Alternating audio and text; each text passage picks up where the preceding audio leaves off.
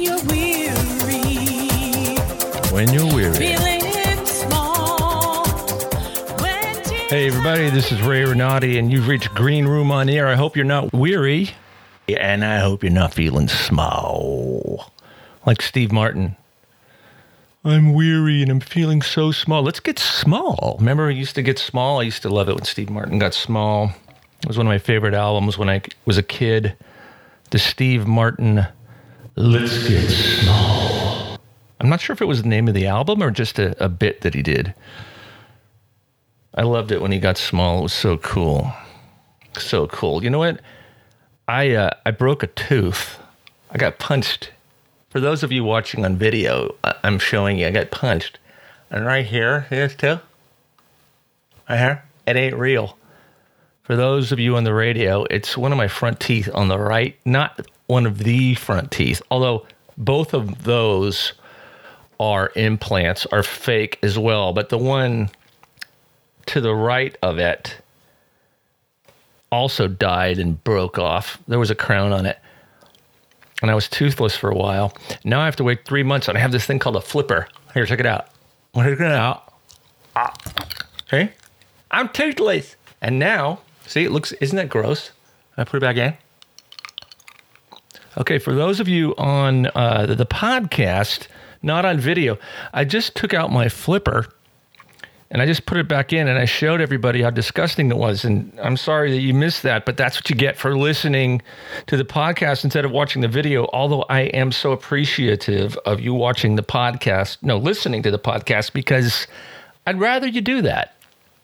But you got to be on the YouTube these days if you want to, if you want to become a famous broadcaster like me. No, I'm not a famous broadcaster. I want to become one at the age of 50, almost 59. I don't care if I'm famous. I don't give a flying fagook. I don't want to swear on here because I don't want to be demonetized on YouTube as if I make any money anyway. Oh my God. So, what's going on? We got Donald Trump attempting to shut down the United States Postal Service. Is that incredible or what? The President of the United States is trying to shut down the United States Postal Service. Wait, I got to clean my glasses. You think I would have done this before, but I don't ever plan anything because it's not my personality. But the United States Postal Service may be shut down because, God, I'm having a hard time talking with this flipper. I don't usually wear it all day in the hoose. He's trying to shut down the United States Postal Service so that people can't send in their mail in ballots so that he can illegitimately win back the White House. You- oh, God, I got to mute my music or it's going to come on. Is that something or what? I never thought I'd see the day. I never thought I'd see the day. And the worst thing is, to me, is that a third of this country approximately thinks he's doing the right thing because they're insane and they're stupid. And they're following their cult leader, the big orange one. Wow. I have people in my family who follow that guy. Scary shit. And there I am on the other monitor. And here I am looking at you. And for podcast listeners, I love you too. Just imagine me right now staring at the camera and now staring away at another monitor. That's what I did. And I'm wearing a, um, if you're not looking at me, I got this Hawaiian shirt on. I have an Hawaiian shirt that I got in Maui years ago. Uh, it's handmade and it's cool and I love it. It's not your typical Hawaiian shirt. It's um, it's atypical. It's blue and it's got white and red hibiscuses. Hibiscus? I don't know. I don't even know if that's what they are. I just like saying hibisci. I like saying that. Uh, what else is going on? Oh, I partially tore my uh, left Achilles tendon. Don't ever do that.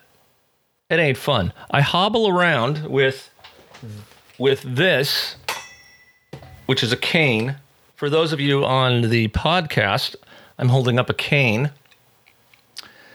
But I went to the I went to the uh, sports medicine doctor.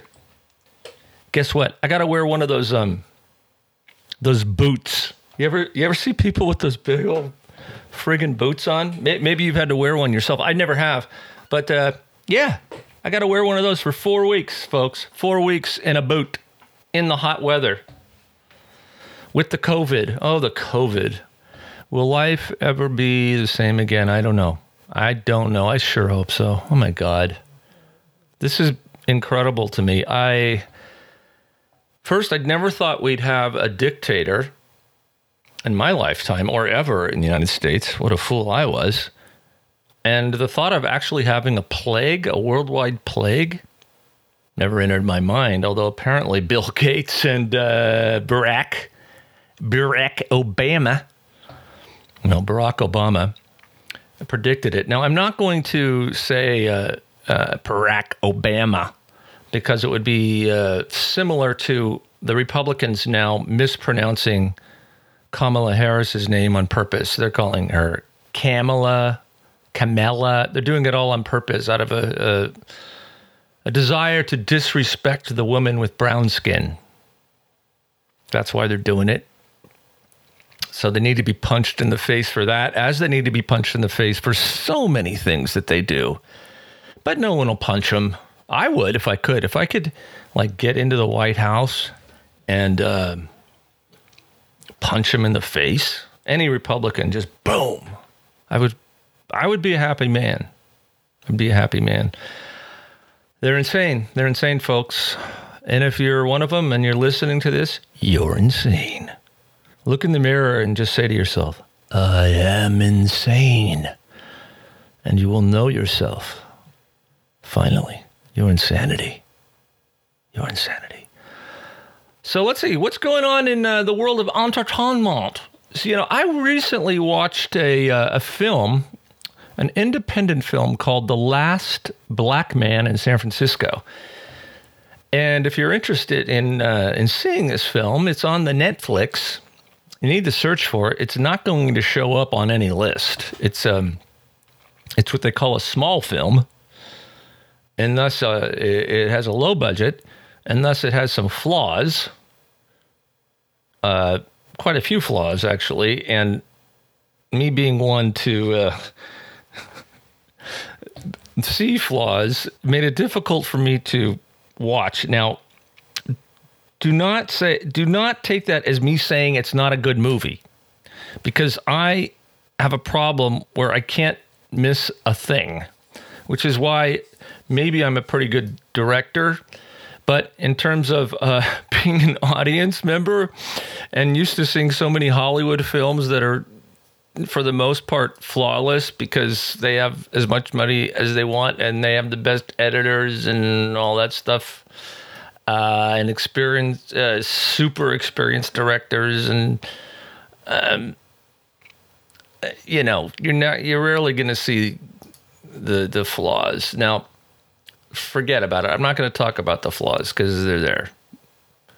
Uh, well, the the only flaw I'm going to talk about, I just want to get it out of the way, is it's a little too slow, and I don't mind a movie being slow God knows, tons of French films are slow, and I still love them.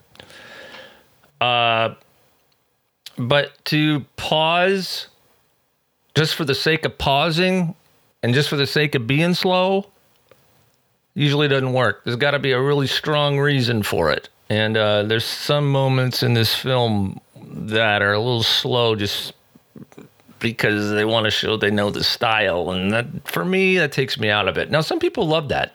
Just, just my opinion. Now, this movie stars a, a young man named Jimmy Fails, and he also plays himself as Jimmy Fails. The, the story, the story apparently is a semi uh, auto, autobiographical. Jimmy Fails, uh, f- his father grew up in a house in the uh, Fillmore district of San Francisco in the um, 40s, 50s, 60s, 70s. Uh, it was a Victorian home. Now, if anybody, uh, for those of you living in San Francisco, you understand that the Victorian homes now sell for many millions of dollars. Um, they are all uh, refurbished and they're beautiful, absolutely beautiful pieces of art. Um, Now that's that's not the case. That wasn't the case when I was a kid in San Francisco. Many of these Victorian homes were in very mixed race neighborhoods like the Fillmore, and not all of them were in great shape. Uh, and the neighborhoods were more um, were more mixed, were more vital in a lot of ways. Uh, and this this Victorian home uh, that's sort of at the center of this film was supposedly uh, built by uh, Jimmy's grandfather in the 1940s as a copy of other Victorian homes, and there were some people living there. Uh, San Francisco has become very gentrified now, and all of these homes are owned by people who can afford multi-million dollar homes. But Jimmy knew that this was his family's home before they had to give it up for some reason. We never find that out. That's another thing with this film. And there's a lot of things you just never find out. You don't know why things are the way they are, but that was a choice, I think. Anyway, Jimmy, uh, these people have to leave the house for various reasons I won't get into. It's empty. Jimmy and his friend uh, Jonathan, his, the, uh, the the other main character of this movie, who's played mm, quite well by a young actor named Montgomery Allen, uh, decide to just move in the house while it's empty. It's in it's in some kind of uh, escrow due to a death in the family. Um, and then things develop uh, uh, from there, and there are problems with them moving into a house that they don't own. and you can imagine what happens. So anyway, um, the movie uh, is, is very pretty. There are some very postcardish sort of uh, images of San Francisco, which which are beautiful, and the soundtrack is beautiful. The only thing I'd say is that it doesn't really give you a feeling of what San Francisco actually feels like if you live here. But that's okay. It's it's it's sort of a majestic, non-realistic, purposely non-realistic image of San Francisco that you get. Um, the movie uh, really makes you think about gentrification gentrification and how our company how our country is becoming country very much of the rich and the poor the haves and the have nots and that's pretty much what this movie deals with. And it deals with it well. And uh, i think it's worth your time checking it out. The last black man in san francisco. Uh I, I this this movie apparently has already won a number of awards. Uh, let's see, what has it won? Um, I'm looking here at IMDb. Where are the damn awards? Uh, when I look on my phone, I I can find it right away. Anyway, when I look at the reviews of this, it's interesting. Like the audience reviews, people seem to either absolutely love it, like 10 stars, or absolutely hate it. And I can understand that. And if you watch it, you'll see why. It'd be interesting to find out uh, what side of the fence you fall on. Now, for me, dep- I, I think whether I like this film or not would uh, depend on my mood at the time of watching it. Uh, sometimes I'm just not in the mood to watch a really slow movie, and sometimes I am, and then I love it. When I watched it, I was not in that mood. I watched it with my wife, and she was in that mood, and I actually didn't know if it was fast paced or slow paced. But when as soon as it started, I'm like, oh, I'm not in the mood to watch a slow paced film. But I watched it, and uh, yeah, it's definitely worth worth your time. Definitely worth your time.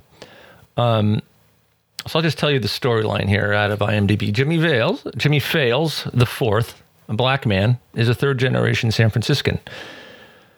Having been pushed out by uh, circumstances like many others, Jimmy, who works a low paying job as a nurse in a seniors care facility, returned to San Francisco three years ago and has been living in his best friend Montgomery Allen's house that he shares with his blind grandfather, played very well actually by Danny Glover, who is a San Francisco native. Danny Glover. Uh, he took classes from Jean Shelton, who I also took classes from, but I think he was there about 10 years before me. I met Danny once and he was not very friendly with me at all. maybe he's just shy or maybe he had something else on his mind, but uh, that wasn't f- the best experience of my life. But I will give him the benefit of the doubt. I'm sure he's a nice guy. Um, anyway, check it out. Now, oh, one thing, cool thing. The movie is rated R because there's nudity. Nudity. I can't talk with my flipper. Oh, my flipper. Um, nudity. And the reason there's nudity is because a friend of mine, an actor I know who I've worked with, not as an actor, but at Stanford Hospital. I won't say his name because I don't know if he wants to know, but uh, wants to know, but um, wants people to know. But yeah, he just plays this naked guy sitting at a bus stop, which actually is maybe the most realistic part of the film because if you live in San Francisco, uh, you know that there are neighborhoods, mostly the Castro district, where you will encounter, especially on the weekend, on sunny days, naked guys walking down the street. I think the law in San Francisco is you have to have some piece of clothing on. So usually what they wear are socks. And then they bring these little doilies to put on seats when they go to restaurants. Pre COVID 19, of course. Is that something? Where else on this planet would you find a place where you could just walk around butt naked and go to restaurants? Huh? Huh? I don't know. San Francisco, crazy, crazy. Love it though. I love being a native San Franciscan. If you are a native San Franciscan, there will be a little, a few things that you'll have a problem with in this film. But uh, yeah, like for instance, Jimmy lives in Hunters Point um, area, but they don't make it clear. They make it look like he's coming from somewhere out of San Francisco when he travels over to the Fillmore on his skateboard. But he's in San Francisco. Um, anyway, I'm being super picky. I, I don't normally like super stylized films, and there are parts of this film that are very stylized uh, and kind of n- uh, non-realistic. But a lot of people like that, and I'm not going to criticize it. Um, so check it out. Okay, that's enough about the last black man in San Francisco. Director Joe Talbot, writers Jimmy Fails, also the star. Check it out. Um, let's see. What else is happening in the world of Ramo? Well, I am involved in a bunch of Zoom stuff. You know, us, uh, we actors, now that we have nothing to do, are performing plays on Zoom. So I'm going to be directing a a play which is an adaptation of Hamlet called Hamlet's Ghost by Neva Hutchinson. I'm going to be acting in a a play uh, from a company called Shots here in San Francisco. We normally do these plays to live audiences in the city, but uh, we're going to do it on the Zoom. And uh, when those get closer, uh, which will be soon, I'll uh, put the links here. If you, if my my vast fan base is is uh, interested in seeing these these productions, you'll see them. I'm also going to be doing a reading of a play by Diane Tasca. And that's coming up soon. So I got three projects on the Zoom. I don't. It's not even close to being like in a regular movie or being on stage, but it's the best we can do now under the circumstances of the worldwide pandemic. Wait, I guess that's a. I, I guess that's um, what's the word when you say something twice? I forgot. pandemic means worldwide. So the pandemic the pandemic.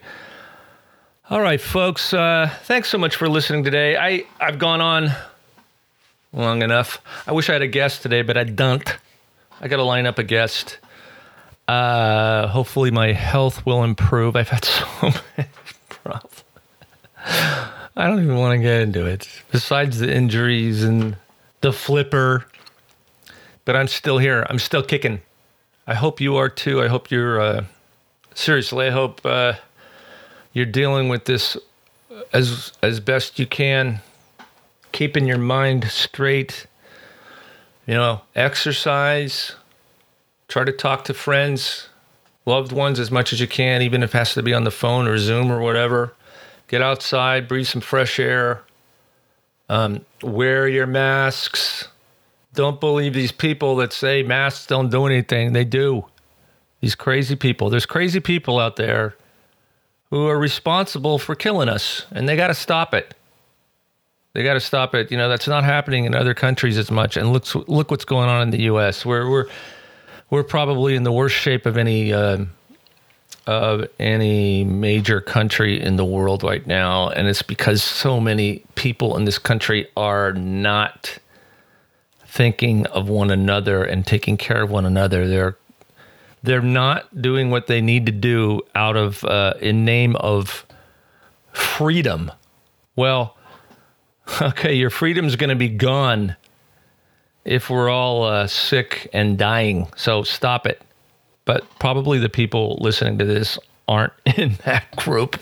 Okay, folks, thanks so much for listening. Namaste. And for those of you listening to the to the podcast and not on the YouTube, I'm doing that namaste prayer thing that you do if you're a, like a yogi. It makes me feel good. Okay, namaste. Namaste. And until next time, I will see you on the boards. Thanks, everybody. Keep safe.